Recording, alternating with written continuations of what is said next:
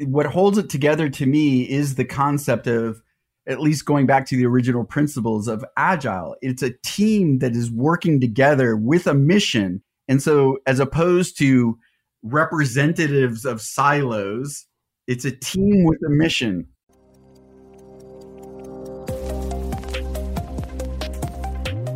From Seven CTOs, my name is Etienne de Bruin, and you're in the CTO studio. Brant Cooper is a New York Times best-selling author of The Lean Entrepreneur and the founder of Moves the Needle. He is a trusted advisor to startups and large enterprises around the world, and he has more than 25 years of expertise in changing industrial age mindsets. He's also a sought after keynote speaker, and in spite of this, he still stopped by our little show to blow my mind. So Brant is back in the CTO studio. I find conversations with you to be cathartic, peaceful, excitable, measurable, unbridled. Thanks for being with us. Well, I always enjoy the time with you, Etienne, and I agree we have some pretty good conversations. So let's talk about horizon planning you and I did a talk about horizon planning, or it came up in one of our uncertainty certainty conversations. It was actually landed really well with the CTO crowd, especially I think because the H1, H2, H3s are such big, like it's a widely adopted way to speak and plan the future. And you basically came out the gates and you were like, hey, there's something that needs to be fixed here in the lexicon that we're using or this commonly agreed upon way of planning. So, why don't we jump in and just tell me, like, what is wrong with horizon planning?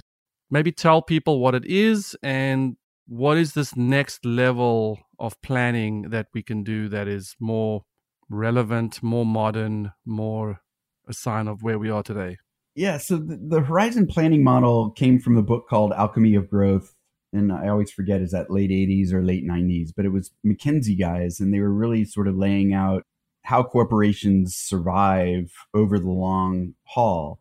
And so it seems almost obvious now, but basically what they're saying is that you plan your growth initiatives or your growth projects or your new revenue projects over three different time horizons. And so the horizon one is defending the core business and doing whatever you can to defend and expand the core business. And they actually use the terms innovate in the core. So it could be applying new technology, it could be revamping existing technology, but it's here's our core business and, and we're gonna do, you know, whatever it takes to expand and protect that. And H2s then become well, what are some new revenue sources that we need to actually start today that are going to really start bearing significant fruit five years down the road? And H3s are the same things, these sort of these options on ideas that may generate revenue, significant revenue, may replace existing revenue 10 years down the road. And so from the time it was written to now, those time periods, those horizons have sort of shrunk. I don't think that we think much further out than five years. So your H1s become defend the core immediately, and then maybe your H2s become two or three years down the road. What are the new revenue sources? And then H3s become what are your revenue sources five years from now? Somewhere along the line, someone equated those time horizons to innovation. And this was not ever part of the core book. So this transfer of it over into these levels of innovation to me is what really broke the model. And so H1s were no longer defend the core. H1s were, okay, well, there's really no innovation we can do right away. So it's continuous improvement. And H2s become, well, that's incremental innovation. So we have to go off and do innovation and we're going to see the returns two or three years down the road. And then H3s become breakthrough innovation. And so we need to invest today in breakthrough innovation so that we see it five years down the road. And to me, this completely destroyed the model because suddenly people are thinking not about all of the different ways that you might produce new revenue, but oh my gosh, we've got to innovate. And what does that mean? And typically it means new technology or it means we have to invent something.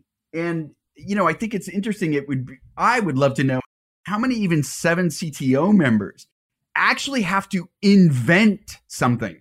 So there's a difference between applying new technology to your existing business and having to invent new technology. And certainly there are companies that belong to seven CTOs where their business model does require you to invent. But it's it's a minority of the companies. The vast majority of companies in the world do not need to invent. And that's usually where people are conflating innovation and invention. Innovation is really bringing invention to the market, but innovation mindset can be well, how do I tweak my existing business model rather than inventing? Mm. How do mm. I take my existing technology and leverage it in different ways? How do I actually use my existing product, reskin it, and go after a different market? Maybe I can take all of what I've got and launch it into an emerging economy. And so suddenly you've got this whole plethora of ways that you might be able to generate new revenue as long as we disconnect it to the word innovation. That's what horizon planning is and fundamentally what's broken about the way it's adopted and used today. So let me just sit on that for a second. Sometimes when I'm in these Horizon and have been in these Horizon meetings, throwing out the H1, H2, or H3 is almost a deflection strategy where the CTO can say, okay, great, I hear what you're saying this doesn't defend the core business necessarily. Have the debate, you have the conversation, and you're like, okay, well, let's make this an H2. And it's all done pretty cavalierly, maybe more in the startup scene, where maybe in the enterprise scene, there's like a consultant in the room or a facilitator, and there's this big offsite or something. But that correlation between horizon planning and innovation isn't that clear to me because it in my context, it's mostly been used around def- product development roadmaps and what are we going to work on next? And let's not work on that next. They're similar beasts. In the corporate world, it's really kind of tied to innovation. But I think that the problem is similar in the sense that is time an input or is time an output? To me, if we're actually judging ideas properly, our time estimates of when it comes to fruition is an output based upon evidence of our ideas, as opposed to a priori, we're saying, like, oh, well, this is an H2 because this is five years off. And there's a lot of assumptions built into that, and nobody's ever challenging it.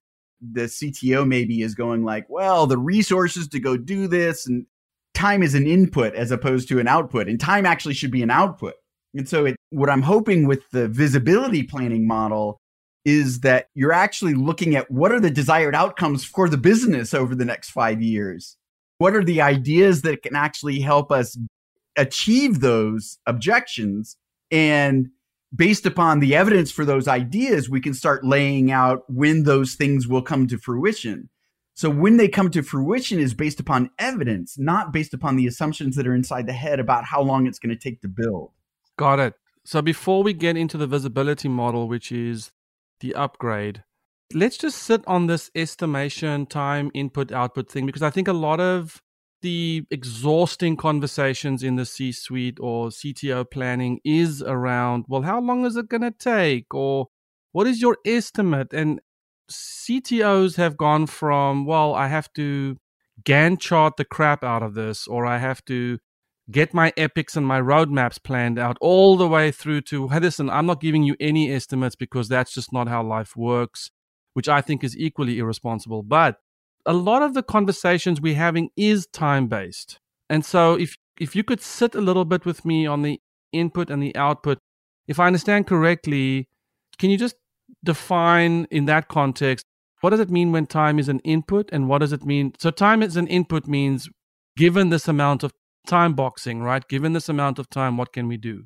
It's more really around the problem with people coming to CTOs and going, how much time is it going to take to build it? And so we're we're actually separating out the different risks of an idea.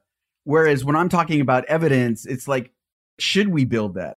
The best answer every any CTO ought to get to, well, how long is it going to take to build it? should be like, well, why are we building it? Where's the evidence that suggests we should be building it? But isn't that just a deflection? Because ultimately, you still have to come back to the CEO or the product CPO is still going to come back to, well, how long is that going to take?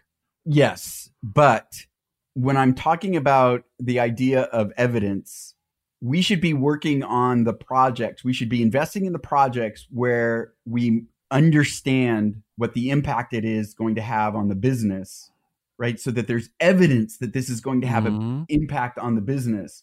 And so the investment of resources to actually build it then becomes sort of this second axis. It's like, well, yes, we believe based upon evidence that it's going to have a big impact on the business. And now we have to understand, well, what's the level of effort that's yes. going to get us there? Yes. And so now we can actually say, like, okay, well, if I invest more resources, is it going to get it nearer? Or is it really not a function of the amount of resources? It's really the complexity or or whatever else might be inputs that the CTO is a, an expert on. I get it. So for instance, if I start with the why and I prove it with the evidence, I can then plan for the resourcing and time becomes like a consequence slash dial. It's not even really. It's a dial. It's a Dude, dial that's to delicious. a certain extent, right? And so the trick would be for the CTO then to be able to facilitate that conversation. Right. And that's why I was flippantly saying, admittedly, flippantly, why should I build it? But this is sort of that the siloed nature of C suites where instead of them acting like a, I'm going to throw this out there, like an agile team, the seven CTOs only input on whether we should build it is how long will it take to build it. It's like you have this rich imaginative conversation in your head. You're disappointed. Then you go to fighting mode, and the only words you get to utter is, How long is it going to take? Right. And it's just absurd. So, in the visibility model, not to hop ahead again, but one of the things that I try to say for a mature organization, the sort of fundamental needs is first to understand what your corporate objectives are over time using quantifiable metrics. Two, what are the different responsibilities sort of down at the next level, business unit wise, not function wise? And then three, what is the gap between where we are now and where we need to be? So then only if you understand the gaps can you then start playing with, well, how do we close those gaps and and you're brainstorming solutions or you have existing initiatives that are you have projections even though they're just thrown out there you have these estimates based upon well we think this is going to close this gap this amount and only then can you actually go okay well so where's the uncertainty in that particular initiative mm. in closing the gap for those objectives that we've actually all agreed upon? And so in that conversation where you're saying what is the evidence? You're looking at it from a business point of view on one axis. What is the impact it's going to have and what's the evidence of that that impact? And then what is the level of effort and how well do we understand that level of effort and how well do we understand the stakeholder needs? And that's the other axis and so then you're getting into where time becomes this output. And if you really think it's going to drive that level of impact based upon the amount of evidence and you can actually close the amount of time it's going to take for you to get there by increasing resources, then it becomes sort of an obvious decision that that's where the resources ought to go. I feel like I'm still muddying the waters there. No, so I the answer to a time-based what can be done conversation, ergo horizon planning is let's go to evidence and resource. Let's go to evidence based this is why it's good for the business and let's really put a, a lot of effort into that. Then let's look at what it's going to take to do that. Let's look at the gaps in what we have, and then time, how long it's going to take, as becomes a, as we said earlier, a secondary thing. Right. I mean, it's kind of you know back in the the aughts, the two thousands, a lot of IT organizations, sort of separate from the technical, the CTO type organizations, but the actual internal IT faced the similar sort of thing where they actually, you know, they had to increase their own personal power, the CIO, to say, like, yeah, okay, fine, you want me to fund and resource this initiative. Which projects do you want me to take away from? And I'm sure that the CTOs have the same the same All the sort of conversation. All the time. So like if we looked at it from that framework, the decision on how we determine where those resources should be going should be based upon the evidence for the impact that those different projects are going to have on the desired outcomes that we share. What would you say about this evidence word? So it could be perceived that this whole give me the evidence, show me the evidence is, is also fighting words. If the C suite's like how long is it going to take, or the VP of product is how long is it going to take, is fighting words, then the CTO retorting with, well, what's the evidence also seems like fighting words. Right. And so, in my naive view of the utopian world where these people are actually working together, what you are agreeing to do is we need to spin up a cross functional team that actually generates the evidence. That should actually be sort of the standard practice because, frankly, the CTO office should be contributing to the gathering of evidence. So, when you start talking about things like running experiments or even producing prototypes or MVPs, then that is a role for the CTO's office contributing to creating the evidence. And so then we started opening up this whole other can of worms about how the different groups are working together. So the generating the evidence should not just be left to marketing or sales or product management as this siloed function that they're going to go and do market research that produces the evidence. And so in an ideal world, the more uncertainty that you face, the more diverse the teams are that you are putting together to go and tackle that uncertainty. And so I'm sure we've talked about this before, Etienne. It's sort of the the army versus the special forces analogy. The army can de- still deploy the platoons in a very specific way where they're all kind of doing the same things in order to achieve a specific objective and the uncertainty level is relatively low compared to I don't know. There's other situations of war where it's where it's obviously very uncertain, but contrasting the mission of a platoon versus the mission to go out take out Osama bin Laden, right? I mean, so like it's it's like there you need this cross-functional interdisciplinary team because you need all this Mm. huge variety of expertise because that mission is massively uncertain compared to the mission of, of an army platoon. And so both of those teams can be agile, but the makeup of the teams is different based upon the level of uncertainty. And so the same sort of thing exists inside of the corporation where you've got these different initiatives where the level of uh, impact is understood and the level of effort is understood and the desirability and the needs of the stakeholders is well understood. Those are agile teams then that should go and execute and we should be able to measure their progress and measure that they're achieving the objectives and we know what the outcome is of them achieving the objectives. But the moment that you have these other initiatives where you're not getting the desired output or their impact or there's massive amounts of uncertainty, then the teams you put together there have to be able to deal with uncertainty rather than simply executing the plans that we know will work. I love that. And I think that just the naming of it is so disarming in a way for me because if there can be a vernacular in the company that's just like, hey, we are concerned with visibility.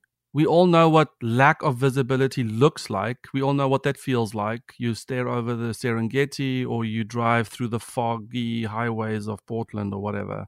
And evidence being, hey, so because of our visibility, let's gather some evidence that I'm on the right road, or let's wait for some time to pass, or, or let's do something that keeps generating evidence or finding evidence. I just feel like that should be such a great conversation inside of companies. Yeah, the evidence is what's improving the visibility. And Yes. so then it gives you the confidence to continue to allocate resources or increase the resources. The CTO's office needs to be able to work in that. It makes agile work. Separate from the discussion of how you scale agile, what stops agility inside the company is that agile doesn't reach beyond the technical. But if you imagine syncing up the agility of your development resources with the agility of other groups that are generating similar evidence or that there's a cross functional team there where your marketers and your salespeople and engineers and product managers are creating evidence, then that's what's improving visibility. And so that's where we want to put more resources is where the visibility is improved. A lot of technical organizations are putting together these squads, these full stack pods or whatever to cover everything inside of the application stack from product all the way down to UX design, all the way down to engineering and QA. And they're trying to create these self contained pods. What I think is pretty incredible is, is if you think about the evidence team, it's like, hey, we want to do these things. Let's put together that full stack team cross functionally in our company to gather the evidence required so we can all allocate our resources with confidence. That sounds beautiful. Totally. And to me, again, what holds it together to me is the concept of at least going back to the original principles of agile. It's a team that is working together with a mission. And so, as opposed to representatives of silos, it's a team with a mission. Yes, advocating or protecting or galvanizing or, yeah, so, horizon planning is arbitrarily assigning time to planning. The answer to that is visibility planning, which is let's look at this in terms of our visibility. And then you have a weight or a number scheme for like V1, V2, V3s, right? Do you want to talk us through that? It's sort of trying to follow the horizon model and really you can lay them next to each other. It's not like you don't really have to abandon your existing horizon. It's just that you're using the visibility to actually populate your horizons as opposed to the other way around. And so the increased visibility, so V1s would be there's evidence that supports the this level of impact. So it's sort of a high impact with high evidence for that impact and it's us understanding the effort required and understanding the needs of the stakeholders whether they're internal or customers. So that's sort of the second access is the the understanding the effort required to meet the needs of the stakeholders. Then those are sort of the v1s well so the v1s should translate into include we understand the level of impact so therefore we understand how long it's going to take us to get there. And so then the the V1 translates over to like what time horizon does that lie on? Based upon our evidence, is it going to take us three years or five years? Okay, so where does that fit on the time horizon model then? That's fine. They they can exist together. And a matter of fact, the way you actually get them to work together is you go and look at all of those things that are mapped out on your time horizon, your horizon planning model, and you go like, well, let's now evaluate this based upon these uncertainty factors. Let's figure out what the visibility level is and see if then that changes the way they're allocated on the mm. horizon model. There could be a commonly adopted taxonomy, which is like, hey, is this a V1? Is this a V2? Is this a V3? So V1 meaning the effort is known, the impact is known. V2 meaning either of those two is not quite known. Uh, we don't know the effort or we don't know the impact. Right. So that's where we need to invest in the exploration work, reducing yeah. the amount of uncertainty. That's where you say, listen, we do need our little delta force to figure out what can we do to beef up from a V2 to a V1 if at all. Right. Exactly. And then V3s are like the, hey man, seriously, y'all want us to do a V3? Well, I think so. The V3s are interesting because the way I like to put it is that all ideas are V3 until you show me they're not. And so the way you, you become a V2 is by generating evidence. What's interesting about that model, that means somebody could have this great idea and you go, okay, well, that's a, that's a V3. I don't think I like this idea of, hey, V1s and H1, the visibility and the horizon can all coexist. You like it or you don't like it. I like don't it? like it. Yeah. I don't think that you can get people to move away from the time part of it though. And again, if you're actually saying something as a Horizon 2 based upon evidence, then that's actually a good thing. It does provide it sort of a different window into how you're allocating resources. You wouldn't ever take a V1 and put that on an H2 or an H3, right? Because why? Because what you know, the evidence says that this is a five year project. Ah, Okay, got it. Got it. So, yes, it's not a priority thing. It's not to be confused with priority. Right. And then of course P1s and you know, I mean it's this is there's a lot of a lot of these. Yeah, exactly. But the thing is is that the again if you get away from just the CTO perspective, if you're really trying to get back to closing the gaps on what your strategic priorities over are around some time period, then when you're going to receive the ROI, when you project to perceive the ROI becomes important because that's how you are planning to plug those gaps.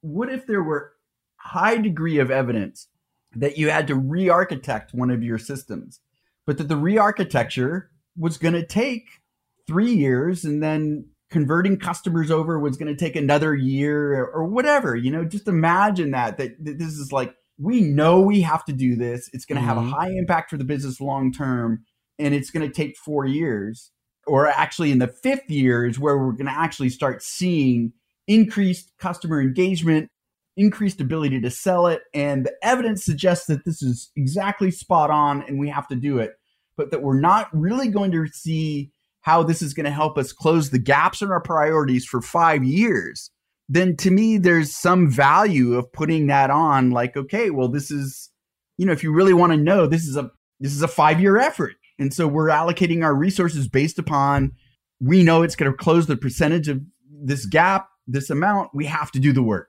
So it's not a priority it's a time horizon. And so if you go back to where the very beginning of our conversation was that's how the horizon model is used today. It's just it's like well what should we be working on for today's business and what should we be working on for the future of the business? And presumably with the visibility planning, because you've done the work to gather the evidence, all fears that we're misallocating resources should theoretically be allayed because we did the work to demystify this project. Yeah, I think that that's true. I think that the problem probably arises in year two or three of that project are all those truths that the same? What worries me, and, and I see this a lot in innovation groups, is that they'll gather a bunch of evidence for something, and then they'll go like, okay, now we're going to flip it over to IT or the CTO, and they're going to work on it for three or four years. And so there's kind of a problem with that approach too, because things are changing all of the time. And so I think that the checking in with that evidence or that special forces team that was first created needs to actually be continue to function. There actually should be building the business side while the product side. It's just like a startup at that point, right? At the end, I mean, it's like the classic example of the CEO goes like, "Well, yeah, I figured out all of this evidence, so now I'm going to go hire my technical co-founder who's going to sit down and build this thing for 3 years." That never works. I mean, literally never works. The business side, the marketing, the product management, the business model, all of those things should be this cross-functional team that's continuing to build out the project where where the CTO side of that is just one input into this new revenue stream that you're building. Absolutely. And and then would you say that you're striving to keep a V1 a V1 and that it could maybe sink into a V2 and then let's totally. get it back to a V1. Yeah. Exactly right. Yep.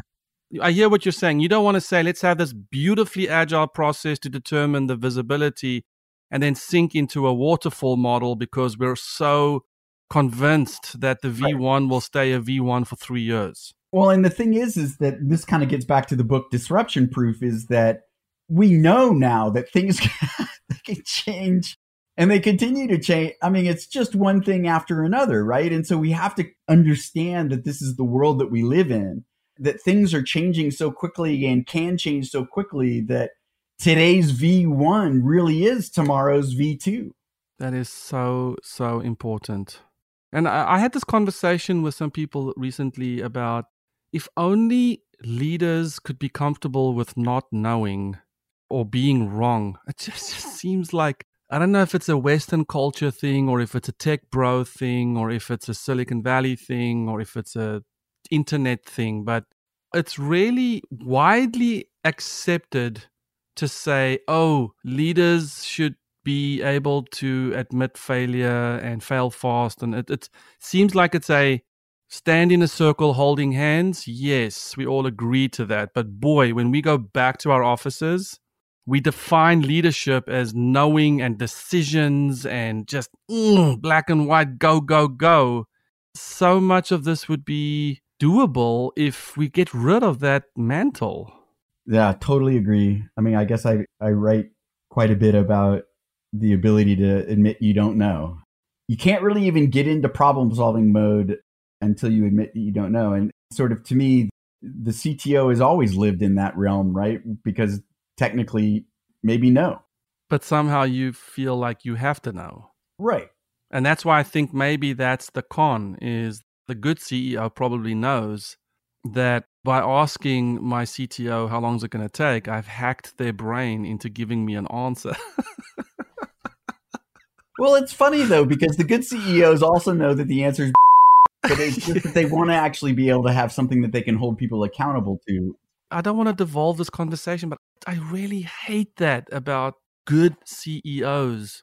Let the record show that I used air quotes because throwing something out there to see what kind of response you're going to get, man, to me, that's such weak leadership that just leads to distrust and kills relationship. So there's this organization that I'm I'm working with that sort of has a a little monopoly, and so they're not hurting really bad for revenues, but but they do also recognize that they're very stagnant and very slow moving and that they have all of these projects and they rarely achieve what the desired outcome is. And I was actually astounded to find that the five year strategic plan for this organization did not include quantifiable outcomes. I kind of tried to throw this out there on LinkedIn and I didn't get a ton of responses. I go, Does your organization create quantifiable outcomes? And I think the majority said yes.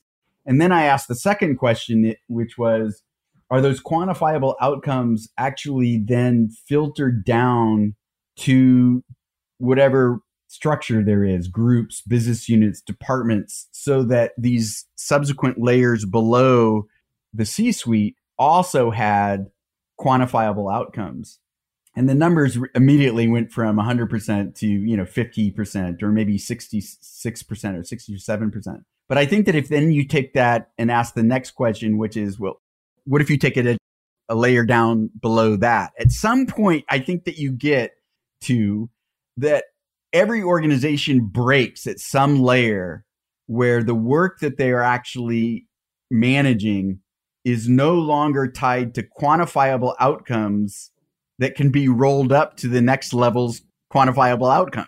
There's this break from the work that we're doing and those desired outcomes. And this is like really extraordinary to me because I don't know how you can really manage an organization that way.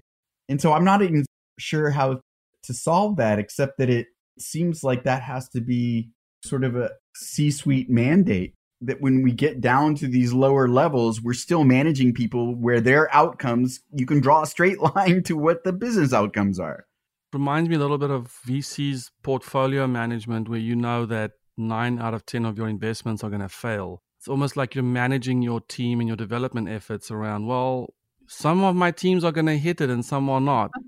I think Uber did that, right? Where their teams were compete, like basically they just gave the same squads the same work. Oh, or different squads the same work. Wow. Because they had enough money or had enough there was so much urgency that it was like, well, it's better for us to have three or four teams do the same work because we'll just take whatever team gives us the best work first because that investment is worth it for us. That's got to be so terrible. That's what a be terrible environment. Demoralizing. I'm competing with my own colleagues to deliver on my s- sprint. Yeah, kind of weird to think that people want to build a culture that's cutthroat like that maybe modeled after Ivy League schools or something. I don't know. So, how I want to land this, I love this. So, the horizon planning versus visibility planning, I see this as such a wonderful, refreshing way for a CTO type to bring the conversation. Hopefully, the whole C suite's having this conversation, but in a C suite that is obsessed with time based planning, when is something going to be done? How long is it going to take to get something done? let's bring the conversation to how do we create a graph or how do we create a team that can help us figure out the impact that it's going to have on the organization and the effort that is required, i.e., evidence. And let's get our low visibility to high visibility so that when we do allocate resources, we're good to go. We're happy. Yeah, we're confident. And even all of those initiatives then can be milestone based. And, and so instead of just budget allocations, we're actually allocating based upon achieving milestones. I love that.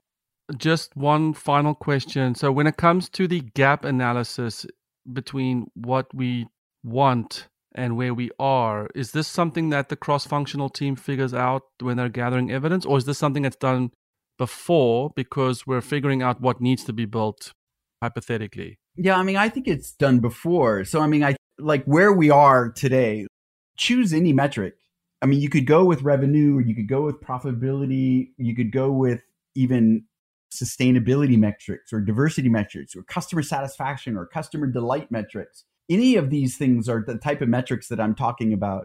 If you look at, well, the current revenue levels that we're getting from product A today and what we believe is a 5% increase year over year, you know, hopefully that's based upon evidence. We know that we're 75% to whatever the desired revenue is for the company, right? So, I mean, it's mm. the gap analysis is where are we today in our levels of whatever that metric is and what is what is the metric that we need to achieve by when okay so the gap isn't really in what we have it's in the desired outcome we want to be at X, we're currently at X1. What is that gap? And then, therefore, what can we build that impacts and closes that gap? The higher level up the conversation goes, it could be product related, it could be marketing related, it could be sales related. Mm, it's how absolutely. we close the gaps. Yes. It, it could even be acquisitions. And so you, the planning that's done at that level becomes directly for achieving the strategic objectives. But you can also look at that even from a departmental view. So even if your C suite is not playing ball and you have your 10 things that you're working on, a CTO understands what their contribution needs to be. What are they signed up for in terms of their metrics that they have to hit? Then they can start evaluating their own projects in terms of whether that's going to contribute to their own ability to hmm. achieve mm. their contribution. So, is this stuff all documented in your book? no. This is sort of touched the next on, one. It's actually sort of touched lightly on the book and something that I've been focused on the last couple of months and it's evolving and so yeah, maybe it's the next book or maybe people becoming engaged in the conversation as we sort of build this out. Well, Disruption Proof is available on amazon.com and I encourage people to go check it out basically anything Brant writes, I read. Thanks, Etienne. There's actually a prioritization planning tool that's available for download on movestheneedle.com for free too for, for free. So if people want to check out, it's just a simple two by two. But if you draw that on a whiteboard or put it up as a poster and take your existing initiatives and maybe you want to brainstorm new ways that you might achieve, you know, whatever aggressive objective you're signed up for. And you can just lay them out on that two by two and maybe helps you prioritize where you should be allocating resources in order for you to even just hit your objectives. Yeah, so I now have a tool that's online that people can go and just download. Okay, very cool. Movestheneedle.com. And thank you, Brant Cooper. Fun as always, Etienne. So thank you for having me. And uh, we'll have you soon again hopefully very soon. So cheers.